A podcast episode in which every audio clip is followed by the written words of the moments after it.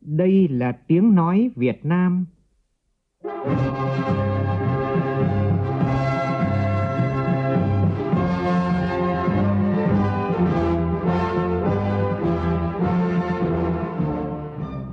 là tiếng nói Việt Nam, phát thanh từ Hà Nội, thủ đô nước Cộng hòa xã hội chủ nghĩa Việt Nam.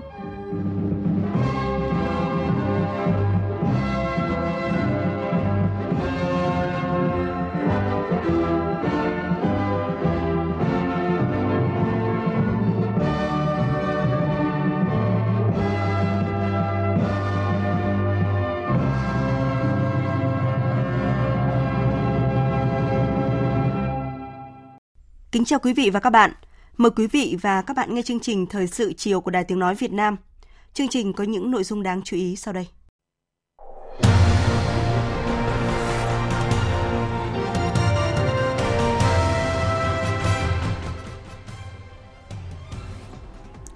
Lãnh đạo Đảng, Nhà nước tiếp xúc cử tri chuẩn bị kỳ họp thứ 6 Quốc hội khóa 15.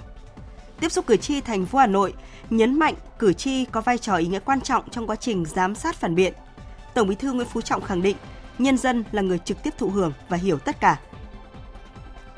Dự lễ trao giải chung kết toàn quốc cuộc thi Phụ nữ khởi nghiệp phát huy tài nguyên bản địa, Thủ tướng Phạm Minh Chính nêu 5 thông điệp quan trọng để thúc đẩy phong trào phụ nữ khởi nghiệp tạo giá trị mới. Các tỉnh khu vực miền Trung tiếp tục có mưa lớn, dự báo có nơi lượng mưa là trên 800 mm. Cảnh báo lũ quét, sạt lở đất có khả năng xảy ra tại khu vực từ Hà Tĩnh đến Quảng Nam. Trong phần tin quốc tế, Liên Hợp Quốc kêu gọi Israel rút lại quyết định yêu cầu hơn một triệu dân thường rời khỏi giải Gaza nhằm tránh cuộc khủng hoảng nhân đạo lớn chưa từng có. Đảng Cộng Hòa đã chọn ông Jim Jordan, Chủ tịch Ủy ban Tư pháp Hạ viện, làm ứng cử viên của đảng này cho chức Chủ tịch Hạ viện Mỹ.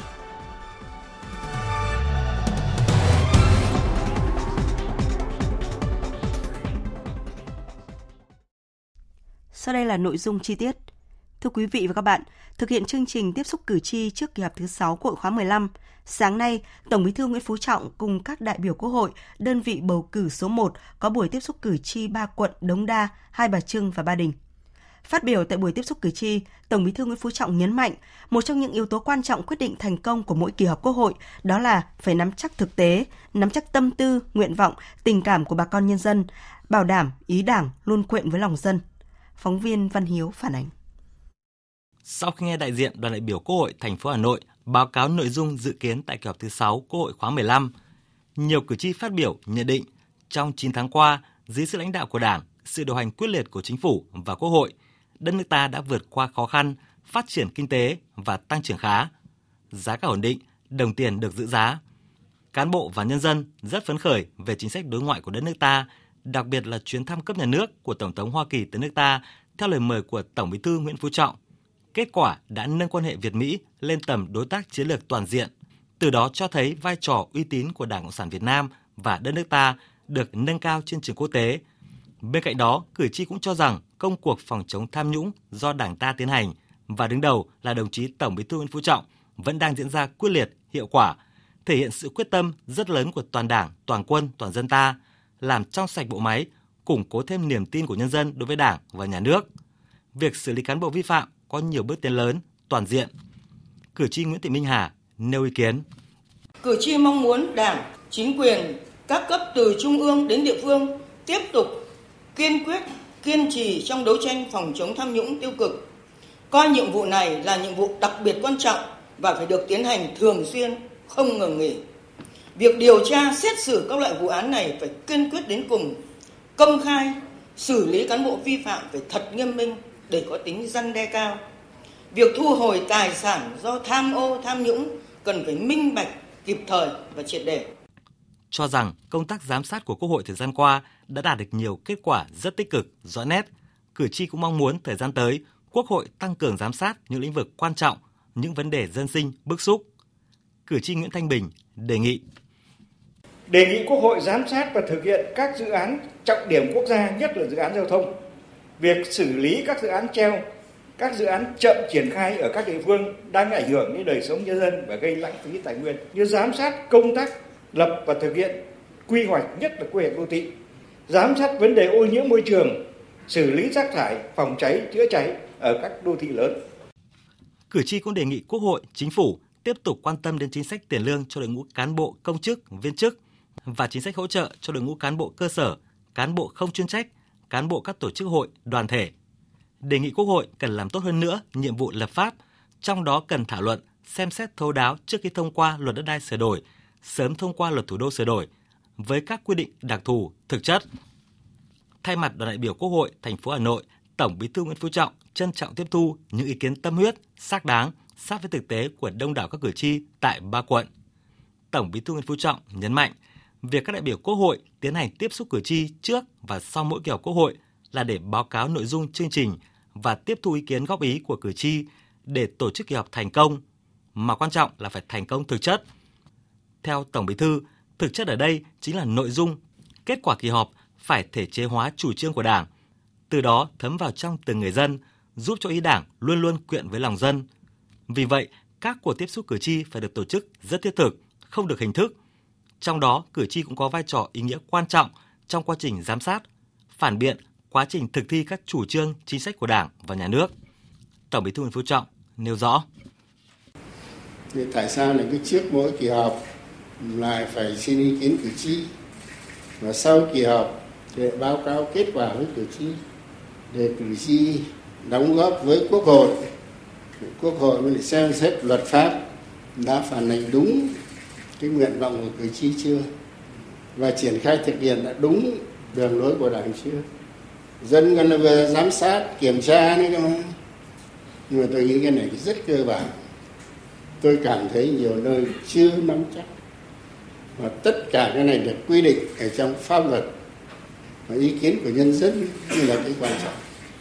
Vì không ai sát thực tiễn là người trực tiếp lắm như là sống ở dưới với dân, cho nên là hiểu tất cả cái đó. Đề ra chủ trương đường lối chính sách phải là hợp lòng dân, phù hợp với thực tế khách quan và phải có được kết quả cụ thể, thì lúc bây giờ mới gọi là thành công tốt đẹp. Ý tôi muốn nói là nó sâu sắc ở cái chỗ, nội dung nó phải thấm được vào trong từng người chúng ta. Và chúng ta là có trách nhiệm đóng góp trở lại với những cái dự kiến mà đảng nhà nước và chính phủ định làm sắp tới như thế là ý đảng luôn luôn quyền lòng dân thông tin thêm với cử tri về một số kết quả quan trọng về chính trị, kinh tế xã hội, nhất là công tác đối ngoại vừa qua. Tổng Bí thư Nguyễn Phú Trọng khẳng định quan điểm đường lối đối ngoại nhất quán và phong cách ngoại giao cây tre, gốc vững chắc nhưng thân mềm dẻo, có tình, có lý, có trước, có sau của Đảng, Nhà nước và nhân dân ta.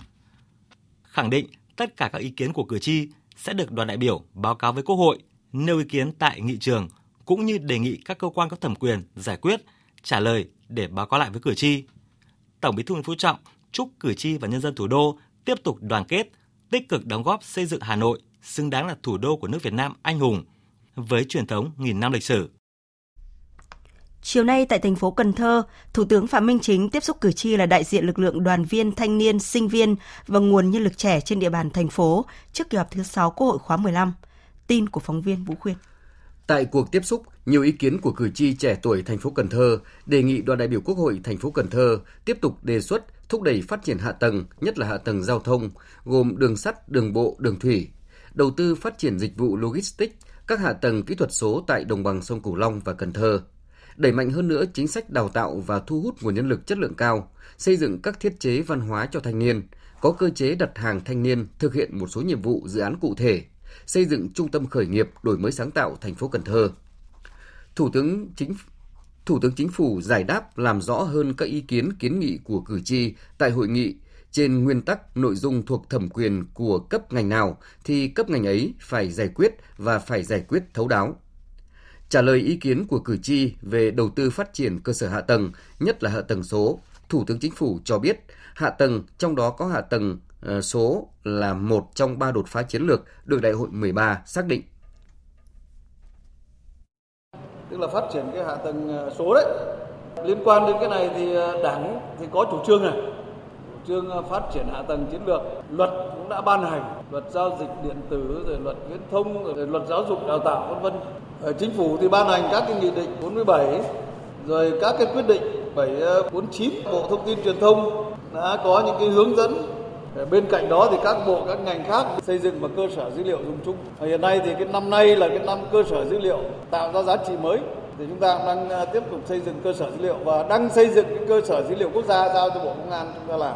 Đấy là cái phát triển hạ tầng như vậy.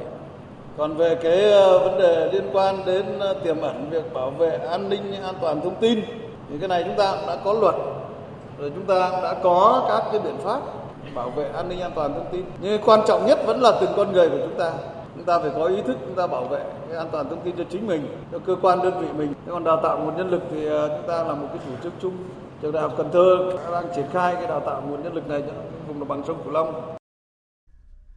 Đối với ý kiến đề nghị chính phủ đẩy mạnh hơn nữa chính sách thu hút nguồn nhân lực, Thủ tướng cho biết thực hiện kết luận số 86 của Bộ Chính trị, nghị định số 140 của Chính phủ về chính sách thu hút tạo nguồn cán bộ từ sinh viên tốt nghiệp xuất sắc, cán bộ khoa học trẻ, các bộ ngành và địa phương đã tích cực triển khai thực hiện chính sách thu hút tạo nguồn cán bộ từ sinh viên tốt nghiệp xuất sắc, cán bộ khoa học trẻ. Sau 5 năm, có 274 sinh viên tốt nghiệp xuất sắc, cán bộ khoa học trẻ được thu hút tuyển dụng vào làm việc trong các cơ quan tổ chức. Hiện nay, Chính phủ đang giao Bộ Nội vụ tiếp tục nghiên cứu đề xuất dự thảo nghị định về chính sách thu hút và trọng dụng người có tài vào cơ quan hành chính nhà nước và đơn vị sự nghiệp công lập, đồng thời sửa đổi bổ sung quy định về tiêu chuẩn điều kiện chính sách sau tuyển dụng theo Nghị định số 140 cho phù hợp thực tế, nhằm thu hút tạo nguồn cán bộ trẻ đáp ứng yêu cầu phát triển kinh tế xã hội, bảo đảm quốc phòng an ninh trong thời kỳ công nghiệp hóa hiện đại hóa, hội nhập quốc tế của đất nước – trong đó có thành phố Cần Thơ. Cũng nhằm chuẩn bị kỳ họp thứ 6 Quốc hội khóa 15, trong sáng nay tại quận Đồ Sơn, thành phố Hải Phòng, Chủ tịch Quốc hội Vương Đình Huệ và đoàn đại biểu Quốc hội thành phố Hải Phòng đã có cuộc tiếp xúc cử tri. Phản ánh của phóng viên Lê Tuyết. Tại cuộc tiếp xúc, các cử tri đánh giá cao kết quả hoạt động của Quốc hội, đoàn đại biểu Quốc hội thành phố Hải Phòng và các đại biểu Quốc hội đề cập đến các nội dung liên quan đến công tác quản lý đất đai, phát triển du lịch, sửa đổi quy định về biển đảo, những vướng mắc trong luật thủy sản năm 2017, luật phòng cháy chữa cháy và cơ sở hạ tầng khu du lịch, luật an ninh mạng cùng nhiều vấn đề nổi cộng khác. Cử tri mong muốn trong công tác xây dựng pháp luật, đặc biệt là luật đất đai sửa đổi, cần phải được thực hiện cẩn trọng, Liên quan đến chính sách tiền lương của cán bộ công chức, cử tri Phạm Văn Tuyền, cử tri phường Ngọc Xuyên, quận Đồ Sơn mong muốn. Đề nghị Quốc hội kỳ này xem xét để đưa vào thực hiện cái tiến trình cải cách tiền lương mới, đáp ứng yêu cầu nguyện vọng của người lao động trong tình mới. Trong nội dung kỳ họp lần này, khi xem xét vấn đề tài chính ngân sách thì Quốc hội sẽ quyết định luôn cái lộ trình và phương án cải cách tiền lương. Mà cải cách nha chứ không phải là chỉ có điều chỉnh cái tiền lương nữa. Hướng là sau này không có hệ số gì đâu. Thì làm lương này thì gắn với lại vị trí việc làm. Cho nên cái xây dựng vị trí việc làm là rất là quan trọng. Và dự kiến là sau năm 2024 thì mỗi năm là ta lại tăng thêm khoảng 6 đến 7% nữa. Để cho trong một thời gian ngắn ấy, là cái lương thấp nhất của cái khu vực công chức ấy, thì anh được ngang bằng với cái khu vực sản xuất. Nhắc lại vụ cháy tại trung cư mini tại quận Thanh Xuân, thành phố Hà Nội, các cử tri cũng bày tỏ lo lắng về việc một số quy định của luật phòng cháy chữa cháy. Cử tri Hoàng Đình Dũng đề nghị Quốc hội sớm ban hành luật sửa đổi luật phòng cháy chữa cháy với những quy định sát với thực tế, bắt kịp sự vận động chuyển biến của xã hội, điều chỉnh cụ thể hóa được những vấn đề còn vướng mắc, tạo hành lang pháp lý thuận lợi Tôi rất là đồng ý về cái chuyện này. Có nội dung liên quan đến luật nhà ở thì cũng đang phải tiếp tục giả soát. Nhất là đối với cái chung cư mini, thì theo tinh thần là cái nhu cầu thực tế của người dân là mình phải bảo đảm. Đấy là nhu cầu có thật. Mà dứt khoát là những cái sai phạm là chúng ta không hợp thức hóa để quy định rất chặt chẽ cái loại hình nhà ở này. Về đề nghị của cử tri rằng Quốc hội, Chính phủ tiếp tục chỉ đạo ra soát các cơ sở nhà đất của các bộ ngành cơ quan trung ương, đơn vị quân đội không sử dụng, sử dụng không đúng mục đích, tránh lãng phí nguồn lực đất đai, Chủ tịch Quốc hội cho rằng Quốc hội giám sát tối cao về thực hành tiết kiệm chống lãng phí và chúng tôi đã đưa vào nghị quyết một loạt các cái dự án công trình mà lãng phí cái kiểu này bắt buộc phải thu hồi. Thì cái này là phải ra soát lại thôi. Trong khi đất đai thì không có mà 12 hecta nằm 11 năm rồi thành phố quan tâm đoàn đại biểu quốc hội quan tâm giải quyết. Hội đồng nhân dân công chí giám sát. Báo cáo trước cử tri, đại diện đoàn đại biểu Quốc hội thành phố Hải Phòng cho biết, kỳ họp thứ 6 của hội khóa 15 sẽ diễn ra trong hơn 23 ngày, bắt đầu từ ngày 23 tháng 10 và dự kiến kết thúc ngày 29 tháng 11. Dự kiến Quốc hội sẽ xem xét thông qua 9 dự án luật và 3 dự thảo nghị quyết quy phạm pháp luật, cho ý kiến 8 dự án luật. Kỳ họp xem xét các dự án luật rất lớn và khó như luật đất đai sửa đổi, luật nhà ở sửa đổi, luật kinh doanh bất động sản sửa đổi, luật các tổ chức tín dụng sửa đổi. Thời sự VOV nhanh, tin cậy, hấp dẫn. Mời quý vị và các bạn tiếp tục nghe chương trình Thời sự chiều của Đài Tiếng Nói Việt Nam. Sáng nay, Thủ tướng Phạm Minh Chính dự lễ trao giải chung kết toàn quốc cuộc thi Phụ nữ khởi nghiệp phát huy tài năng nguyên bản địa. Năm 2023 do Hội Liên hiệp Phụ nữ Việt Nam tổ chức – Phát biểu tại lễ trao giải, Thủ tướng nêu 5 nội dung quan trọng để thúc đẩy phong trào phụ nữ khởi nghiệp đổi mới sáng tạo, tạo ra giá trị mới và động lực mới. Phóng viên Vũ Khuyên phản ánh. Cuộc thi Phụ nữ khởi nghiệp với chủ đề Phụ nữ khởi nghiệp phát huy tài nguyên bản địa năm 2023 là cuộc thi lần thứ 5 được Trung ương Hội Liên hiệp Phụ nữ Việt Nam tổ chức trong khuôn khổ đề án hỗ trợ phụ nữ khởi nghiệp giai đoạn 2017-2025. Cuộc thi được tổ chức nhằm tìm kiếm lựa chọn trao giải và hỗ trợ ươm mầm, nâng cao năng lực cho phụ nữ, hợp tác xã, tổ hợp tác xã, doanh nghiệp, hộ kinh doanh do phụ nữ làm chủ, tham gia quản lý có dự án, ý tưởng khởi nghiệp xuất sắc với mục tiêu giữ gìn phát triển và nâng cao giá trị tài nguyên bản địa, khai thác lợi thế so sánh về điều kiện sinh thái, văn hóa, nguồn gen, tri thức và công nghệ của địa phương trên cơ sở phát huy sức mạnh nội lực, tinh thần khởi nghiệp của phụ nữ, góp phần thực hiện chương trình quốc gia khởi nghiệp của chính phủ và chiến lược quốc gia về bình đẳng giới. Tại lễ trao giải thưởng, ban tổ chức đã vinh danh 33 dự án khởi nghiệp tiêu biểu của cả nước. Phát biểu tại đây, Thủ tướng Chính phủ Phạm Minh Chính chúc mừng biểu dương 33 dự án tham gia vòng chung kết toàn quốc cuộc thi phụ nữ khởi nghiệp năm 2023 và các tác giả dự án được giải của cuộc thi. Sự hưởng ứng tích cực hỗ trợ đồng hành của các chuyên gia, nhà khoa học và các tổ chức kinh tế doanh nghiệp, ngân hàng đối với một phong trào hoạt động hết sức ý nghĩa này. Thủ tướng nhấn mạnh Phong trào khởi nghiệp này phải gắn với phong trào đổi mới sáng tạo để tạo ra giá trị mới, tạo ra sản phẩm mới cho xã hội, cho cộng đồng. Phải gắn với lại xây dựng thương hiệu, gắn với khoa học công nghệ, gắn với sở hữu trí tuệ để có cái cạnh tranh nó lành mạnh. Phải gắn với lại quy hoạch, ngành quy hoạch vùng, quy hoạch phát triển của địa phương Thủ tướng nhấn mạnh, những đóng góp của phụ nữ thông qua các hoạt động khởi nghiệp không chỉ đóng góp to lớn trong phát triển kinh tế đất nước, mà còn có những tác động tích cực và giải quyết vấn đề xã hội, góp phần ổn định chính trị xã hội, nâng cao đời sống vật chất, tinh thần cho người dân. Để thực hiện thành công mục tiêu của đề án hỗ trợ phụ nữ khởi nghiệp và lan tỏa mạnh mẽ phong trào khởi nghiệp trong các tầng lớp phụ nữ, Thủ tướng đề nghị các bộ ngành địa phương tiếp tục nghiên cứu hoàn thiện thể chế cơ chế chính sách để tạo môi trường điều kiện thuận lợi nhất cho phụ nữ khởi nghiệp – nhất là các cơ chế hỗ trợ về vốn, tư vấn pháp lý, tập huấn nâng cao năng lực toàn diện cho phụ nữ, kết nối tiêu thụ sản phẩm, xúc tiến thương mại cho phụ nữ khởi nghiệp, phát triển mạnh mẽ hệ sinh thái khởi nghiệp quốc gia, mở rộng phạm vi hoạt động và đối tượng thụ hưởng của các quỹ đầu tư khởi nghiệp, tăng cường huy động các nguồn lực xã hội, hợp tác quốc tế cho các dự án, cho các hoạt động khởi nghiệp, đổi mới sáng tạo của phụ nữ thông qua các diễn đàn hội trợ các doanh nghiệp, quỹ đầu tư, hỗ trợ kết nối cung cầu quảng bá giới thiệu sử dụng sản phẩm đổi mới sáng tạo của phụ nữ, Đối với Liên hiệp Hội Phụ nữ Việt Nam, Thủ tướng đề nghị cần tăng cường hơn nữa hoạt động hiệu quả thiết thực để hỗ trợ phụ nữ khởi nghiệp. Thủ tướng nhấn mạnh, Đảng, Nhà nước và nhân dân luôn đồng hành khuyến khích mọi ý tưởng khởi nghiệp, đổi mới sáng tạo để phát triển đất nước nhanh, bền vững, nhanh chóng đuổi kịp các nước tiên tiến trên thế giới. Chiều nay tại tỉnh Vĩnh Long, Thủ tướng Phạm Minh Chính dự lễ hợp long cầu Mỹ Thuận 2 thuộc dự án thành phần đầu tư xây dựng cầu Mỹ Thuận 2 và đường dẫn hai cầu đầu trên địa bàn tỉnh Tiền Giang và Vĩnh Long. Tin của phóng viên Vũ Khuyên. Dự án đầu tư xây dựng cầu Mỹ Thuận 2 và đường dẫn hai đầu cầu là một trong 12 dự án thành phần thuộc tuyến cao tốc Bắc Nam phía Đông giai đoạn 2017-2020 do Ban Quản lý Dự án 7 làm chủ đầu tư. Đây là dự án trọng điểm quốc gia, công trình giao thông đường bộ cấp đặc biệt. Tổng mức đầu tư của dự án là hơn 5.000 tỷ đồng bằng nguồn vốn đầu tư ngân sách nhà nước. Dự án cầu Mỹ Thuận 2 nằm trên trục đường cao tốc từ thành phố Hồ Chí Minh đi thành phố Cần Thơ, kết nối hai tuyến cao tốc Trung Lương Mỹ Thuận và Mỹ Thuận Cần Thơ, nối liền hai tỉnh Vĩnh Long và Tiền Giang, là trục đường huyết mạch có lưu lượng giao thông lớn bậc nhất trong các trục quốc lộ chính trong khu vực. Dự án được khởi công ngày 16 tháng 3 năm 2020 sẽ đưa vào khai thác sử dụng vào cuối năm nay. Sau khi hoàn thành, cầu Mỹ Thuận 2 sẽ nối thông tuyến cao tốc từ thành phố Hồ Chí Minh về Cần Thơ, tạo nên sự gắn kết chặt chẽ thông thương giữa trung tâm kinh tế thương mại phía Nam và các tỉnh đồng bằng sông Cửu Long, góp phần hoàn thiện hệ thống vận tải, logistics trong khu vực, đồng thời làm giảm áp lực giao thông ngày càng lớn cho cầu Mỹ Thuận hiện hữu và quốc lộ 1A, đáp ứng nhu cầu vận tải hàng hóa và hành khách ngày càng tăng cao, tạo điều kiện thúc đẩy tăng trưởng kinh tế, phát triển văn hóa xã hội khu vực Tây Nam Bộ. Hôm nay, Ủy viên Bộ Chính trị, Thường trực Ban Bí thư, trưởng Ban Tổ chức Trung ương Trương Thị Mai đã có buổi làm việc với Ban Thường vụ tỉnh ủy Bắc Cạn. Cùng dự buổi làm việc có ông Đỗ Văn Chiến, Bí thư Trung ương Đảng, Chủ tịch Ủy ban Trung ương Mặt trận Tổ quốc Việt Nam. Phóng viên Công luận đưa tin.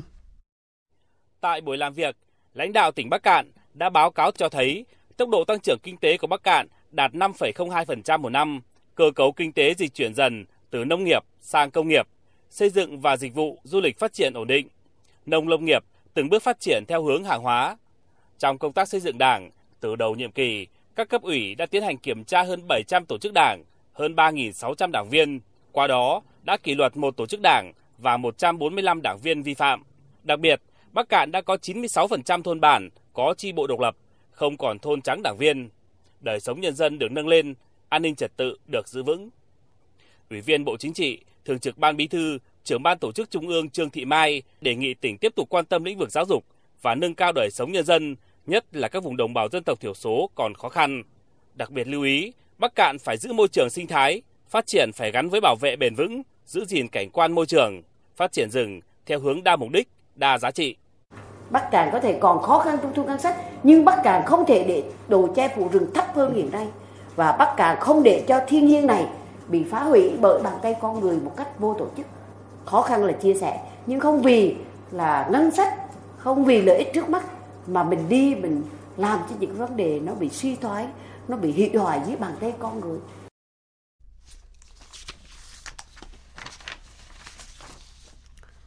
Lễ phát động tháng cao điểm vì người nghèo năm 2023 tại thành phố Hồ Chí Minh diễn ra vào sáng nay do Ủy ban Trung ương Mặt trận Tổ quốc Việt Nam, Ban vận động quản lý và sử dụng quỹ vì người nghèo thành phố tổ chức.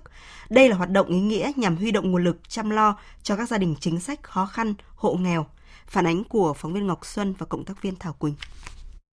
Hoạt động tháng cao điểm vì người nghèo tại thành phố Hồ Chí Minh sẽ diễn ra từ ngày 17 tháng 10 đến 18 tháng 11 năm 2023 nhân kỷ niệm Ngày Thế giới chống đói nghèo 17 tháng 10 và kỷ niệm 93 năm Ngày truyền thống Mặt trận Tổ quốc Việt Nam 18 tháng 11 năm 1930, 18 tháng 11 năm 2023. Phát biểu tại chương trình, bà Trần Kim Yến, Chủ tịch Ủy ban Mặt trận Tổ quốc Thành phố Hồ Chí Minh cho biết, Ban Thường trực Ủy ban Mặt trận Tổ quốc, Ban vận động quỹ vì người nghèo thành phố phấn đấu vận động quỹ đạt 40 tỷ đồng và hệ thống mặt trận tổ quốc Việt Nam các cấp của thành phố vận động đạt trên 125 tỷ đồng.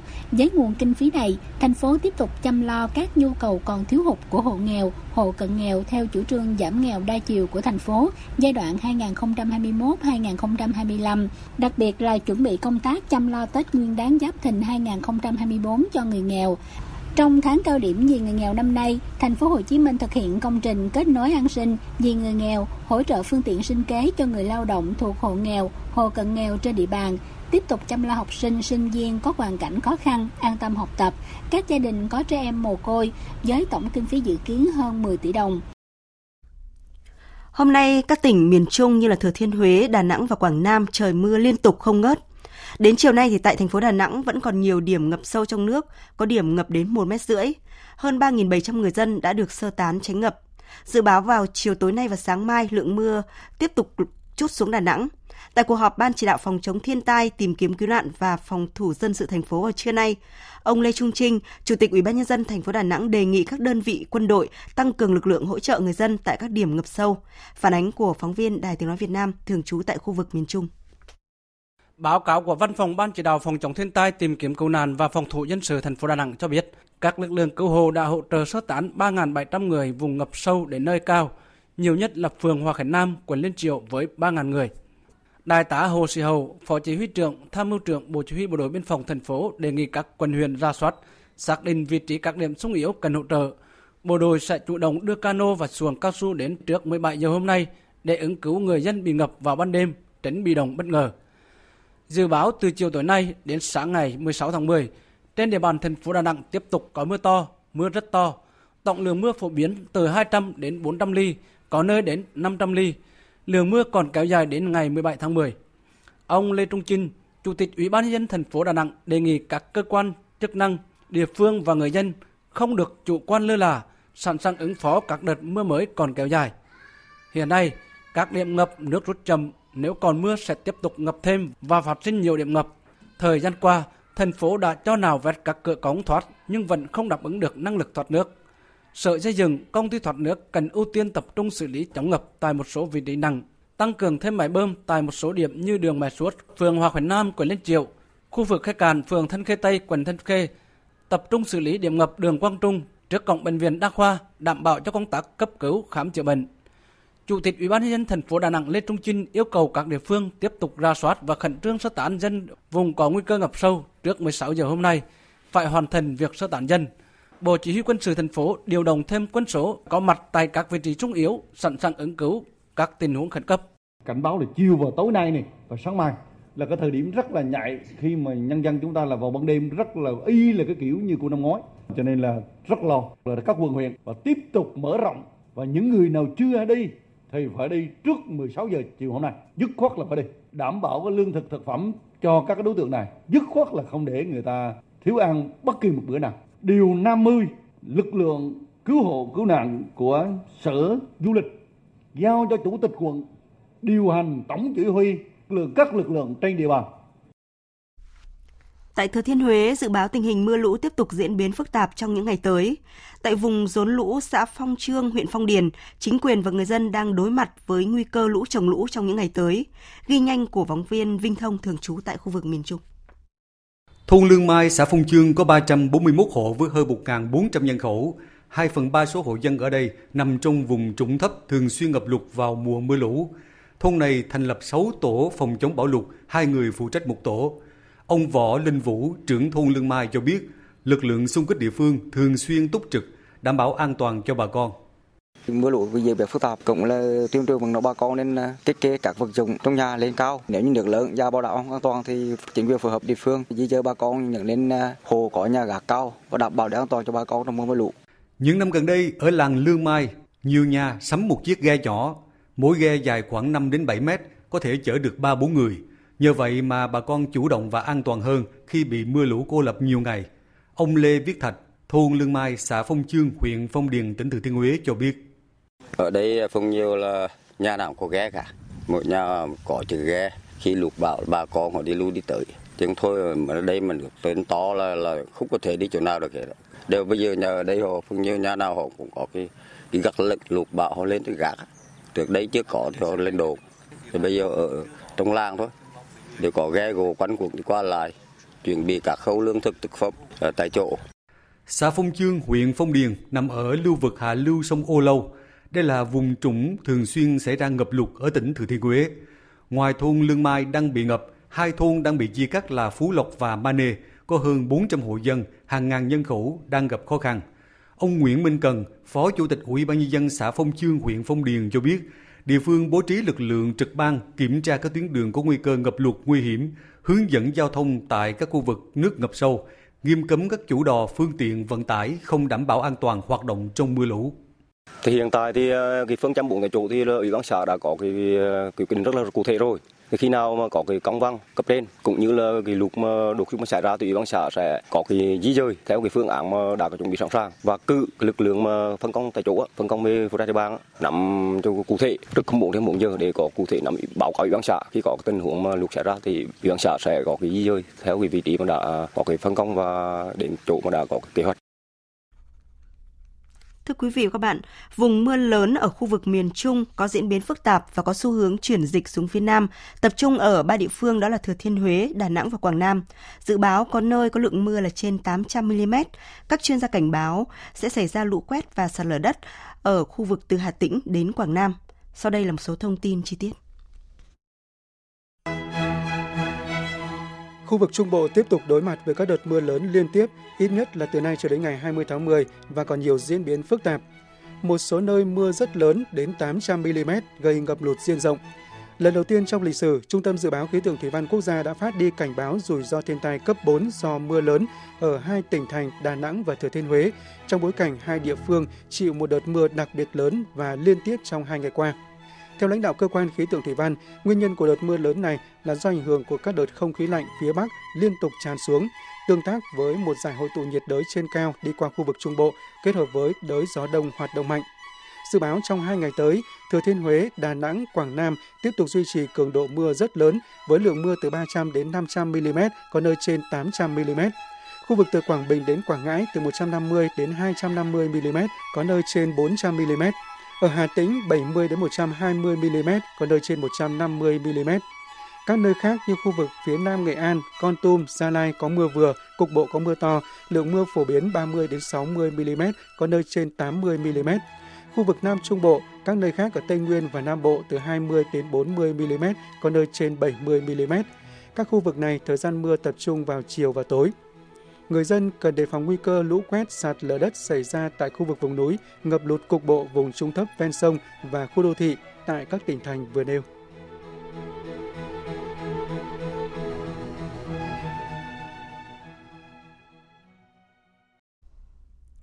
Mời quý vị và các bạn tiếp tục nghe chương trình Thời sự chiều của Đài Tiếng Nói Việt Nam. Thông tin về tình hình người Việt Nam tại khu vực Trung Đông theo đại diện cộng đồng người Việt Nam tại Israel, đến thời điểm này cộng đồng người Việt tại đây đã tạm an toàn. Những người ở vùng xung đột thì được đưa vào hầm trú ẩn. Sứ quán Việt Nam và đại diện cộng đồng người Việt tại đây đã triển khai nhiều biện pháp đảm bảo an toàn và hỗ trợ đồng bào trong lúc khó khăn. Chị Hồng Surani, đại diện cộng đồng ở Israel, cho biết cộng đồng người Việt thường xuyên liên lạc với nhau qua nhiều ứng dụng để trao đổi và hỗ trợ nhau trong lúc khó khăn. À đúng rồi, chúng tôi kết nối qua cái kênh là Facebook hoặc là WhatsApp hoặc là điện thoại trực tiếp.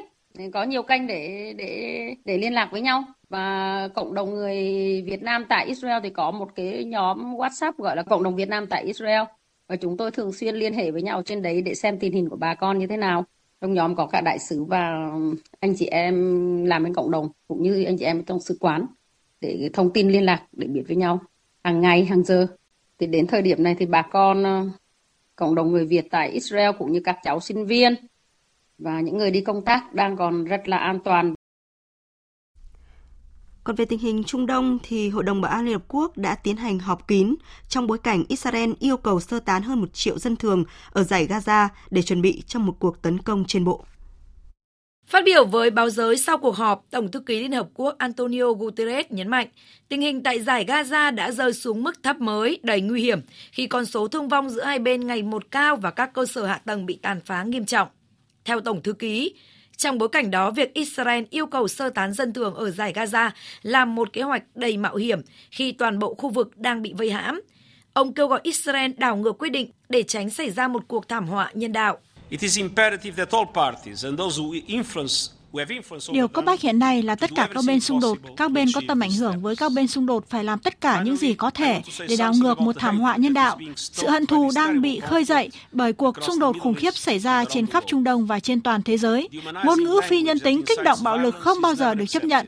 Tôi kêu gọi tất cả các nhà lãnh đạo lên tiếng chống lại chủ nghĩa bài do Thái, chống lại chủ nghĩa cố chấp chống Hồi giáo và mọi loại ngôn từ kích động thù địch. Đây là thời điểm để cộng đồng quốc tế cùng nhau bảo vệ dân thường và tìm ra giải pháp lâu dài cho chu kỳ chết chóc và hủy diệt không hồi kết này. Chia sẻ quan điểm với Tổng thư ký Liên Hợp Quốc, Đại sứ Nga tại Liên Hợp Quốc Vasily Nebenria cũng nhấn mạnh chiến tranh không mang lại lợi ích cho bất cứ bên nào.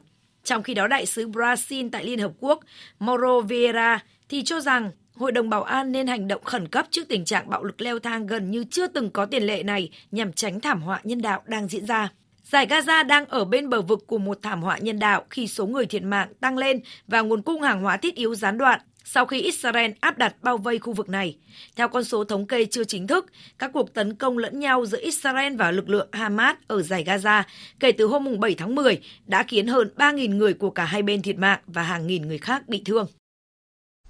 Trong diễn biến mới nhất liên quan đến xung đột giữa phong trào Hồi giáo Hamas và Israel, hôm nay quân đội Israel tuyên bố chỉ huy quân sự cấp cao của Hamas Murad, người đứng đầu các hoạt động trên không của phong trào Hồi giáo này ở Gaza, đã thiệt mạng trong các cuộc không kích của Israel. Trong khi đó, Ả Rập Xê Út vừa đình chỉ các cuộc đàm phán hướng tới bình thường hóa quan hệ với Israel trong bối cảnh tình hình xung đột giữa nước này và phong trào Hồi giáo Hamas chưa có dấu hiệu hạ nhiệt. Cùng ngày thì đại diện cấp cao phụ trách chính sách an ninh và đối ngoại của Liên minh châu Âu Joseph Borrell, cảnh báo về khủng hoảng nhân đạo ở Gaza và đồng thời khẳng định kế hoạch của Israel nhằm sơ tán hơn một triệu người ra khỏi khu vực phía bắc Gaza trong vòng 24 giờ là không thể thực hiện được. Hãy sơ tán khỏi nhà của bạn ngay lập tức là nội dung trên hàng nghìn tờ rơi được quân đội Israel thả xuống Gaza giữa lúc xe tăng và các lực lượng đã sẵn sàng trong một cuộc tấn công trên bộ vào khu vực này. Lo sợ đến an toàn tính mạng, một số cư dân giải Gaza cho biết. Chiến tranh đã xảy ra với thế hệ cha ông chúng ta, nay lại đang xảy ra với chúng tôi, và chúng tôi buộc phải ra đi. Kế hoạch buộc chúng tôi di tản đã được lên kế hoạch từ trước. Gaza bị phá hủy, không còn sót lại gì. Đó là một thảm họa, cũng là hoàn cảnh của chúng tôi hiện nay.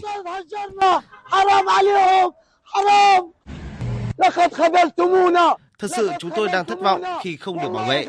Người dân bờ Tây đâu? Thanh niên ở đâu? Những người bảo vệ chúng tôi đang ở đâu? Quân đội Israel tuyên bố sẽ hoạt động đáng kể ở thành phố Gaza trong những ngày tới và dân thường chỉ nên quay trở lại khi có thông báo. Theo Văn phòng Nhân đạo của Liên Hợp Quốc, hơn 400.000 người đã rời bỏ nhà cửa ở Gaza và 23 nhân viên cứu trợ đã thiệt mạng. Cơ quan tị nạn Palestine của Liên Hợp Quốc cũng cho biết họ đã chuyển trung tâm điều hành và các nhân viên quốc tế đến phía nam giải Gaza. Kể từ khi Israel bắn phá giải Gaza, đã có nhiều lời kêu gọi thiết lập một hành lang nhân đạo hoặc một lối thoát cho người Palestine. Đến nay, hơn 1.500 người Palestine đã thiệt mạng trong các cuộc tấn công trả đũa của Israel. Thông tin chúng tôi vừa nhận từ phóng viên Việt Nga thường trú tại Australia theo dõi khu vực châu Đại Dương. Công đảng cầm quyền tại New Zealand đã thất bại trong cuộc bầu cử quốc hội diễn ra ngày hôm nay và hiện tại Đảng Dân tộc đang dẫn đầu và sẽ liên minh với Đảng ACT để thành lập chính phủ mới. Theo kết quả kiểm hơn 93% phiếu bầu, Công đảng, đảng đã lãnh đạo Liên minh cầm quyền tại New Zealand trong 6 năm qua, đã thất bại trong cuộc bầu cử quốc hội khóa 54 của nước này. Trong khi đó, Đảng Dân tộc đang dẫn đầu khi giành được 50 ghế tại Quốc hội. Mặc dù số phiếu bầu mà Đảng Dân tộc đang có chưa đủ 61 ghế để giành quyền thành lập chính phủ của riêng mình, song đảng này sẽ liên minh với đảng ACT hiện có 11 ghế nên có đủ số ghế qua bán để giành quyền thành lập chính phủ liên minh. Phát biểu tại trụ sở chính của Đảng Dân tộc tại thành phố Auckland, ông Christopher Luson khẳng định, lá phiếu của cử tri cho thấy người dân đã lựa chọn sự thay đổi và chính phủ của ông sẽ không làm người dân thất vọng và sẽ xây dựng lại nền kinh tế, giảm thuế và hạ giá thành sinh hoạt cũng như hạ thấp tỷ lệ tội phạm. Tôi muốn đảm bảo với mọi người rằng chúng ta sẽ làm việc để đất nước chúng ta đoàn kết hơn, chúng ta sẽ cùng đối mặt với những thách thức kinh tế. Chúng tôi muốn đảm bảo là sẽ thực hiện quyền và trách nhiệm đối với xã hội và điều quan trọng là sẽ đảm bảo cung cấp dịch vụ đến cho người dân. Trong khi đó, ngày mai hàng chục triệu cử tri Ba Lan sắp bước vào cuộc bầu cử Hạ viện và Thượng viện, cũng như cuộc trưng cầu ý dân ở nước này. Đây là các sự kiện chính trị được đánh giá là quan trọng nhất ở Ba Lan kể từ năm 1989. Theo thông báo của Ủy ban bầu cử quốc gia Ba Lan, tổng cộng có hơn 29 triệu cử tri đã đăng ký đi bỏ phiếu tại hơn 31.000 điểm bầu cử trên toàn quốc để bầu ra 460 ghế tại Hạ viện và 100 ghế tại Thượng viện. Trưa ngày diễn ra cuộc bỏ phiếu, nhiều cử tri đã đưa ra một số nhận định đối với sự kiện chính trị quan trọng này ở Ba Lan. Tôi sẽ đi bỏ phiếu. Tôi cho rằng đây là sự kiện quan trọng với đất nước. Tôi mong muốn chính phủ mới sẽ giải quyết tất cả các quan ngại của người dân, những vấn đề được người dân quan tâm. Tôi mong muốn có một sự thay đổi trong cuộc sống của Ba Lan. Lạm phát là vấn đề được chúng tôi quan tâm hiện nay. Chiến sự tại Ukraine hiện nay đã đẩy giá cả leo thang chóng mặt. Mong rằng các vấn đề này sẽ được giải quyết sau bầu cử. Cuộc bầu cử Hạ viện năm nay ở Ba Lan có sự tham gia của 13 chính đảng và liên minh cùng 8 ứng cử viên độc lập. Tuy nhiên, theo giới phân tích, đây chủ yếu là cuộc đua giữa năm chính đảng và liên minh, gồm Đảng Pháp luật và Công lý, cầm quyền, Liên minh Dân sự, Cánh tả mới, Con đường thứ ba và Liên đoàn. Trong đó, cuộc đua giữa Đảng Pháp luật và Công lý và Liên minh Dân sự được đánh giá là rất quyết liệt. Đây cũng là hai lực lượng đang nắm nhiều ghế nhất tại Hạ viện đương nhiệm. Đảng Cộng Hòa đã chính thức đề cử hạ nghị sĩ Jim Jordan cho vị trí Chủ tịch Hạ viện Mỹ. Đây là lần thứ hai nội bộ Đảng Cộng Hòa đã phải bỏ phiếu để lựa chọn ứng cử viên cho vị trí này. Phóng viên Đài tiếng nói Việt Nam thường trú tại Mỹ đưa tin. Hạ nghị sĩ Jim Jordan hiện đang là Chủ tịch Ủy ban Tư pháp Hạ viện. Với 124 phiếu ủng hộ, ông Jordan đã vượt qua hạ nghị sĩ Austin Scott để trở thành ứng cử viên của Đảng Cộng Hòa cho vị trí Chủ tịch Hạ viện. Đây là lần thứ hai Đảng Cộng Hòa phải bỏ phiếu để lựa chọn ứng cử viên của đảng này cho vị trí Chủ tịch Hạ viện. Trước đó, lãnh đạo đa số tại Hạ viện Steve Scalise đã giành được suất đề cử của Đảng Cộng Hòa. Tuy nhiên, ông Scalise đã tự rút lui sau khi cảm thấy mình sẽ không có được nhiều sự ủng hộ trong nội bộ đảng khi bỏ phiếu tại Hạ viện. Mặc dù đã giành được sự đề cử của Đảng Cộng Hòa, hạ nghị sĩ Jim Jordan cũng sẽ phải có được sự ủng hộ thống nhất của các nghị sĩ trong đảng. Điều rất quan trọng để có thể đánh bại được ứng cử viên của Đảng Dân Chủ là lãnh đạo thiểu số tại Hạ viện, ông Hakim Jeffrey. Tuy nhiên, đây sẽ là một thách thức khi hiện vẫn còn một số nghị sĩ Cộng hòa công khai lên tiếng không ủng hộ ông Jim Jordan. Hội nghị mùa thu thường niên của Quỹ tiền tệ quốc tế và Ngân hàng Thế giới tại Maroc đã bước vào phiên họp toàn thể.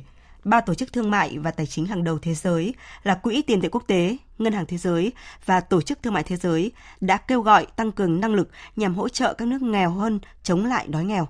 Biên tập viên Hồng Nhung tổng hợp thông tin.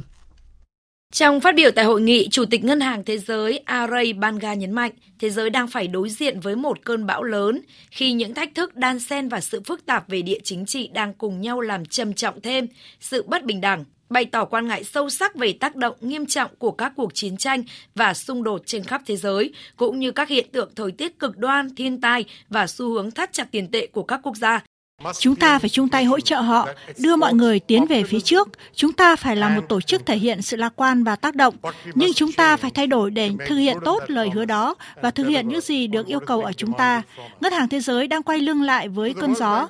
Sự phát triển đó đã bắt đầu từ nhiều tháng trước và ngày nay, Ngân hàng Thế giới có tầm nhìn và sứ mệnh mới, đó là tạo ra một thế giới không còn đói nghèo trên một hành tinh có thể sống được.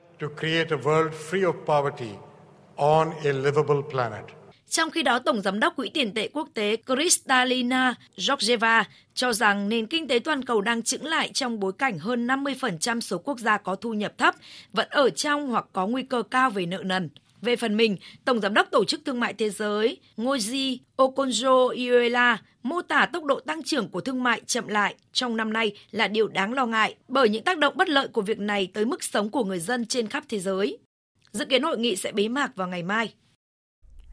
Sau Facebook, X, trước đây là Twitter, TikTok, Ủy ban châu Âu lại tiếp tục nhắc nhở Alphabet, công ty mẹ của Google, về việc tăng cường kiểm duyệt nội dung trên nền tảng YouTube của mình, nhất là trong bối cảnh ngày càng có nhiều thông tin sai lệch về nội dung bất hợp pháp có liên quan đặc biệt đến xung đột tại Trung Đông.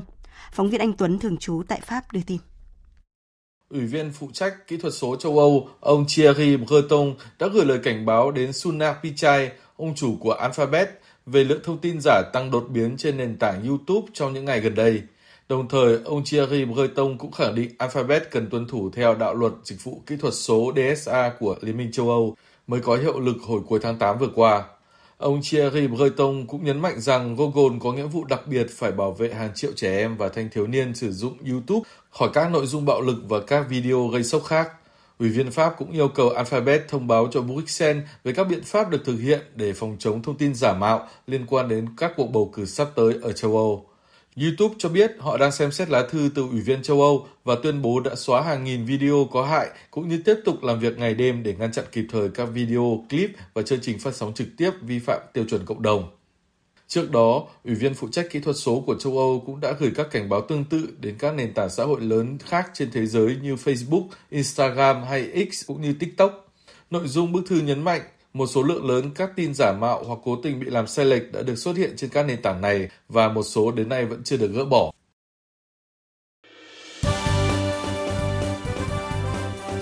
Thời sự tiếng nói Việt Nam Thông tin nhanh Bình luận sâu Tương tác đa chiều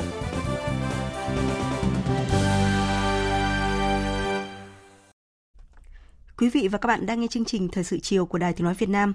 Tiếp theo chương trình, chúng tôi quay trở lại vấn đề trong nước đáng chú ý. Thưa quý vị và các bạn, Sở Giáo dục và Đào tạo Thành phố Hồ Chí Minh vừa ra quy định chỉ xếp tối đa 8 tiết mỗi một ngày cho học sinh. Nhưng với nội dung kiến thức của chương trình mới cộng thêm các chương trình của nhà trường thì trung bình một tuần học sinh sẽ phải học hơn 40 tiết và học sang ngày thứ bảy cuối tuần. Trước đó thì một số trường đã xếp lịch học 9 tiết trên một ngày cho học sinh để không phải đi học cuối tuần. Tuy nhiên, thì nhiều phụ huynh học sinh cho rằng lịch học này quá nặng và cần cho học sinh có thời gian để nghỉ ngơi. Phóng viên Vũ Hường thường trú tại Thành phố Hồ Chí Minh có bài viết đề cập nội dung này. Ông Đỗ Đình Đảo, hiệu trưởng trường Trung học phổ thông Nguyễn Hữu Thọ, quận 4 cho biết, Bộ Giáo dục và Đào tạo quy định chương trình chính khóa trung bình 30 tiết mỗi tuần, thêm khoảng 6 đến 8 tiết theo chương trình 2 buổi một ngày. Ngoài ra còn có chương trình nhà trường thực hiện theo đề án của thành phố, các lớp kỹ năng STEAM, hướng nghiệp cần 4 đến 6 tiết. Tổng số tiết học mỗi tuần của học sinh thường hơn 40, Do đó, với quy định không xếp quá 8 tiết một ngày, thì lịch học từ thứ hai đến thứ sáu sẽ không thể đủ mà phải dôi dư qua thứ bảy. Theo ông Đảo, việc thực hiện chương trình ngoài giờ chính khóa ưu tiên thực hiện đề án dạy tin học theo chuẩn quốc tế, ngoại ngữ, tăng cường thể dục thể thao cần sự đồng thuận của cha mẹ học sinh về các mức thu theo nghị quyết 04 của thành phố. Việc tạo được sự đồng thuận đã khó, nay việc xếp thời khóa biểu còn khó hơn. Nhà trường từng lấy ý kiến phụ huynh về việc xếp thời khóa biểu lồng ghép vào ngày trong tuần với 9 tiết một ngày thì được cả phụ huynh và học sinh đồng thuận. Phụ huynh không đồng thuận trong cái việc là học thêm vào cái ngày thứ bảy để cho con em họ được nghỉ dưỡng, tái tạo lại cái năng lượng để chuẩn bị cho một cái tuần học mới. Chúng tôi đã làm được cái sự đồng thuận đó trong cái nội bộ cha mẹ học sinh và học sinh của tại điểm trường thì có nên cha cũng nên có một cái cơ chế mở cho lãnh đạo các trường trong cái việc là thực hiện từ phía học sinh, em Gia Hân, học sinh một trường trung học phổ thông ở quận 1 cho biết, hiện tại lịch học trong tuần ở trường cũng đã có ngày 8 tiết, bài tập sau đó cũng rất nhiều. Chính vì vậy, nếu được nghỉ hai ngày cuối tuần thì tinh thần sẽ thoải mái hơn. Tuy nhiên, Hân lại không đồng tình với việc học một ngày thành 9 tiết để được nghỉ cuối tuần. Thì em nghĩ là 8 tiết thì cũng được rồi. Nếu mà ít quá thì cũng không được, mà nhiều quá cũng không được. Em nghĩ 8 tiết mà về tầm 4-5 giờ chiều rồi cũng cho mấy bạn có thời gian thời gian ăn uống tắm rửa này kia nữa là sẽ có thời gian cho mấy bạn học tối thêm ở nhà nữa. Con chị Kim Hồng, quận 6 có hai con đang học cấp 1 và cấp 3 cho biết chị đồng tình với việc không xếp thêm lịch học của con thêm ngày thứ bảy. Thay vào đó, các trường nên xem xét điều chỉnh các tiết học làm sao trong tuần cho phù hợp vì hiện nay hầu hết các con đều học hai buổi một ngày. Tuy nhiên không vì thế mà dồn nhiều tiết học gây cảm giác nặng nề cho học sinh, chị Kim Hồng nói nhưng mà bây giờ chị thấy lịch của con nó học hai buổi mà bán trú cả ngày rồi thì nên cho con nghỉ ngày thứ bảy để con có thời gian để con theo đuổi những cái sở thích hoặc là con trao dồi thêm cái khả năng tự học của mình hoặc là những cái hoạt động khác. Tại vì một người để phát triển thì đâu chỉ có cần cái học và học và học bài thôi đâu được. Ở góc độ chuyên môn, ông Lê Duy Tân, trưởng phòng giáo dục trung học, Sở Giáo dục và Đào tạo thành phố Hồ Chí Minh cho rằng quy định về tối đa 8 tiết một ngày đã được Bộ Giáo dục và Đào tạo nghiên cứu kỹ để đảm bảo hiệu quả tiếp thu của học sinh. Việc tăng tiết sẽ khiến học sinh quá tải, vì thế các trường cần cân đối sắp xếp thời khóa biểu hợp lý. Đối với học sinh cuối cấp, nếu đã tăng thời gian học và ôn thi thì nên giảm các tiết học theo chương trình đề án, ông Tân nói. Vì lộ trình của các đề án như đề án ngoại ngữ, đề án tin học cũng không có áp đặt, chúng ta phải áp dụng cho học sinh cuối cấp. Rất là quan nên các trường thiết kế cái buổi 2 ở cái mức vừa sức mà chúng ta tăng các cái hoạt động có tính chuyên biệt, chúng ta dạy nhiều mà các em tiêu hóa hết thì cũng không mang lại kết quả đâu. Cũng theo lãnh đạo Sở Giáo dục và Đào tạo thành phố Hồ Chí Minh, các hoạt động giáo dục kỹ năng sống, đề án về tinh học ngoại ngữ được đưa vào nhà trường nhằm giúp học sinh phát triển toàn diện và nằm trong đề án phát triển giáo dục của thành phố. Việc này là cần thiết, nhưng thực tế triển khai cũng gặp một số khó khăn trong đảm bảo sự cân đối tổ chức các chương trình, đề án của thành phố về nâng cao năng lực học sinh. Thưa quý vị và các bạn, từ thực tế mà phóng viên Đài Tiếng Nói Việt Nam vừa nêu thì chúng ta có thể thấy là việc điều chỉnh lịch học quan trọng là đáp ứng đúng nhu cầu, tâm tư và nguyện vọng của học sinh. Và chương trình Thời sự chiều nay sẽ được tiếp tục với trang tin thể thao.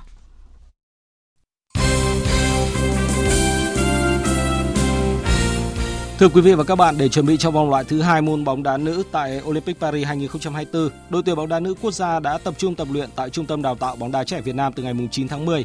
Bên cạnh các bài tập tăng cường thể lực, huấn luyện viên Mai Đức Trung và ban huấn luyện lên giáo án để tập trung vào kỹ chiến thuật, nâng cao kỹ thuật cá nhân và khả năng phối hợp giữa các vị trí. Trở lại sau thời gian phục hồi chấn thương, hậu vệ Nguyễn Thị Mỹ Anh thể hiện quyết tâm tập luyện thi đấu, hướng đến kết quả tốt trong các trận đấu vào cuối tháng 10 này.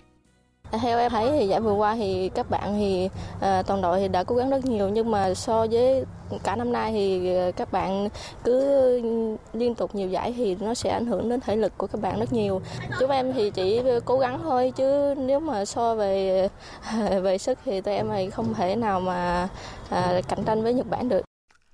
Nhật Bản là một trong ba đối thủ ở bảng C của đội tuyển Việt Nam cùng với Ấn Độ và Uzbekistan. Đánh giá về các đối thủ sắp tới tại vòng loại thứ hai Olympic 2024, cầu thủ đến từ câu lạc bộ Thái Nguyên nói so với đối với các bạn đấu mà Việt Nam đang nằm thì em thấy là Nhật Bản thì ờ, uh, chỉ một sức uh, đầu bảng còn uh, hai vị trí uh, còn lại thì em sẽ nghĩ là nó cũng năm mươi năm mươi Việt Nam thì uh, mình cũng không thể đánh giá là mình uh, cao hơn họ mình uh, chỉ là cố gắng để thi đấu tốt hai cái trận kế tiếp để giành kết quả tốt để có thể đi tiếp với vòng 3. Thời tiết Hà Nội những ngày gần đây mát mẻ, thích hợp để các cầu thủ dần làm quen trước khi di chuyển tới thi đấu tại Tashkent, Uzbekistan. Các học trò của huấn luyện viên Mai Đức Chung sẽ tiếp tục tập luyện tại Trung tâm Đào tạo bóng đá trẻ Việt Nam tới ngày lên đường 23 tháng 10. Câu lạc bộ Thành phố Hồ Chí Minh vừa tổ chức lễ xuất quân mùa giải V-League 2023-2024. Việc chiêu mộ thành công hai tân binh Paul George Entep và Jack Timite đã giúp đội bóng giải được bài toán trên hàng công sau khi chia tay bộ ba Hoàng Vũ Samson, Victor Mansare và Daniel Green. Tiền vệ Việt kiều Lê Trung Vinh cũng chính thức có quốc tịch Việt Nam, sẵn sàng thi đấu với tư cách một nội binh. Huấn luyện viên Vũ Tiến Thành cho biết.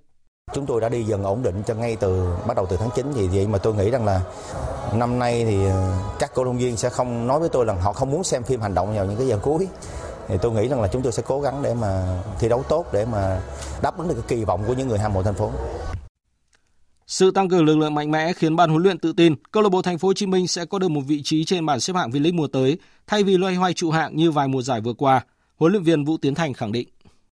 Câu lạc bộ cũng không đặt ra một cái một cái một cái hướng là ở một cái thành tích nào đó nhưng mà theo tôi thì với cái với chúng tôi tự hào với một thành phố lớn và và khi mà tham gia một giải đấu thì chúng tôi phải đặt ra một cái mục tiêu và chúng tôi cố gắng vào trong cái top 5. Ở trận đấu ra quân tại V-League 2023-2024, câu lạc bộ Thành phố Hồ Chí Minh sẽ được chơi trên sân thống nhất tiếp đón đối thủ Khánh Hòa. Đội bóng SHB Đà Nẵng cũng đã tổ chức lễ xuất quân tham dự mùa giải 2023-2024 với mục tiêu giành suất thăng hạng để trở lại V-League. Huấn luyện viên Trương Việt Hoàng được mời về dẫn dắt đội bóng. Nhiều trụ cột của mùa giải trước như Lâm Quý, Lâm Quang Anh, Đào Nhật Minh, Trịnh Văn Quang, Võ Hoàng Quảng, Phạm Nguyên Sa và đội trưởng Hoàng Minh Tâm đều đã rời câu lạc bộ. Ngoài 6 cầu thủ trẻ được đôn lên từ lứa U21, 7 cầu thủ cho mượn được gọi về sau khi thi đấu ấn tượng ở giải hạng nhất mùa vừa qua. Câu lạc bộ SHB Đà Nẵng chiêu mộ thêm Bùi Duy Thường của Viettel, Nguyễn Minh Quang của Bình Thuận, Nguyễn Hữu Dũng của Đông Á Thanh Hóa, Steven Đặng, Đặng Thanh Hoàng của BKMX Bình Dương và Trịnh Hoa Hùng của câu lạc bộ Hải Phòng. Ông Lê Văn Hiểu, Chủ tịch câu lạc bộ bóng đá SHB Đà Nẵng cho biết. Cá nhân tôi à, nghĩ rằng à, khi tôi đến là tôi dùng à, những cái vật liệu để gia cố cho nền mặt. Tôi không ảnh hưởng đến cái bộ máy đã có. Tôi rất là tôn trọng quá khứ nhưng cũng phải nói rằng là uh, có rất nhiều điều mà tôi rất là lo lắng. Ví dụ như là bữa ăn uh, chế độ dinh dưỡng và ngay cả những vệ sinh của trung tâm vệ sinh của sân đấu hình ảnh của sân đấu uh, phòng tập uh, phòng tiếp đón trọng tài rất là nhiều vấn đề và chúng tôi đang thay đổi. Tôi dám chắc rằng cái sự thay đổi chúng tôi không phải là từ cá nhân của mỗi người mà đây là cái sự chăm sóc và thay đổi của nhân dân này. Kylian Mbappe lập cú đúp trong trận thắng Hà Lan 2-1 tối qua, qua đó giúp tuyển Pháp giành vé dự Euro 2024 sớm hai lượt đấu. Trước trận, Mbappe làm cổ động viên lo ngại về việc lấy lại cảm giác bóng tốt nhất sau chấn thương mắt cá, nhưng ngôi sao câu lạc bộ Paris Saint-Germain chỉ mất 7 phút để mở tỷ số trước khi nhận đôi cách biệt đầu hiệp 2. Tuyển Hà Lan phải chờ đến phút 83 mới có bàn duy nhất nhờ cú sút vào góc gần của Haman. Sau trận thắng Hà Lan 2-1, Pháp tiếp tục dẫn đầu bảng B vòng loại Euro 2024 với 18 điểm tuyệt đối, hơn đội xếp thứ hai Hy Lạp 6 điểm và Hà Lan 9 điểm, giành vé trước hai lượt cuối. Trong khi đó, Hy Lạp và Hà Lan còn một trận gặp nhau trực tiếp để tranh vé còn lại. Dự báo thời tiết Phía Tây Bắc Bộ có mưa rào và rông vài nơi, gió nhẹ, nhiệt độ từ 20 đến 29 độ. Phía Đông Bắc Bộ và Thanh Hóa có mưa vài nơi, trưa chiều giảm mây, hưởng nắng, gió Đông Bắc cấp 2, cấp 3, nhiệt độ từ 21 đến 30 độ. Khu vực từ Nghệ An đến Thừa Thiên Huế có mưa vừa, mưa to, có nơi mưa rất to và rông, gió Bắc đến Tây Bắc cấp 2, cấp 3. Trong mưa rông có khả năng xảy ra lốc xét và gió giật mạnh, nhiệt độ từ 21 đến 28 độ. Khu vực từ Đà Nẵng đến Bình Thuận, phía Bắc có mưa vừa, mưa to và rông. Riêng Đà Nẵng đến Quảng Nam có mưa rất to. Phía Nam có mưa rào và rông vài nơi. Chiều tối và tối có mưa rào và rông rải rác. Cục bộ có mưa to, gió Đông Bắc cấp 2, cấp 3. Nhiệt độ từ 23 đến 29 độ, phía Nam 26 đến 32 độ. Tây Nguyên, chiều tối và đêm có mưa rào và rông rải rác cục bộ có mưa to, ngày có mưa rào và rông vài nơi. Riêng Con Tum Gia Lai có mưa vừa, có nơi mưa to và rông, gió nhẹ, nhiệt độ từ 19 đến 30 độ. Nam Bộ có mưa rào và rông vài nơi, riêng chiều tối và tối có mưa rào và rông rải rác, cục bộ có mưa to, gió nhẹ, nhiệt độ từ 23 đến 33 độ. Khu vực Hà Nội nhiều mây, có mưa vài nơi, trưa chiều giảm mây hửng nắng, gió đông bắc cấp 2, cấp 3, nhiệt độ từ 22 đến 30 độ. Tiếp theo là dự báo thời tiết biển. Vịnh Bắc Bộ và vùng biển từ Quảng Trị đến Quảng Ngãi và khu vực quần đảo Hoàng Sa thuộc thành phố Đà Nẵng có mưa rào và rông vài nơi, tầm nhìn xa trên 10 km, gió đông bắc cấp 4, cấp 5.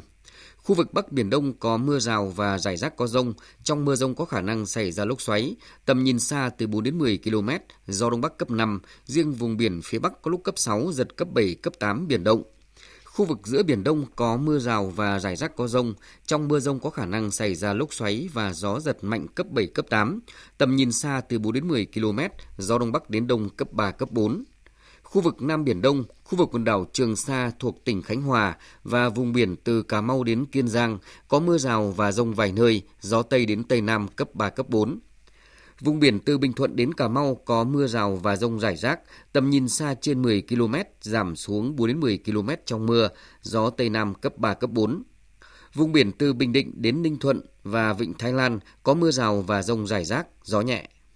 Quý vị và các bạn vừa nghe chương trình Thời sự chiều của Đài Tiếng Nói Việt Nam.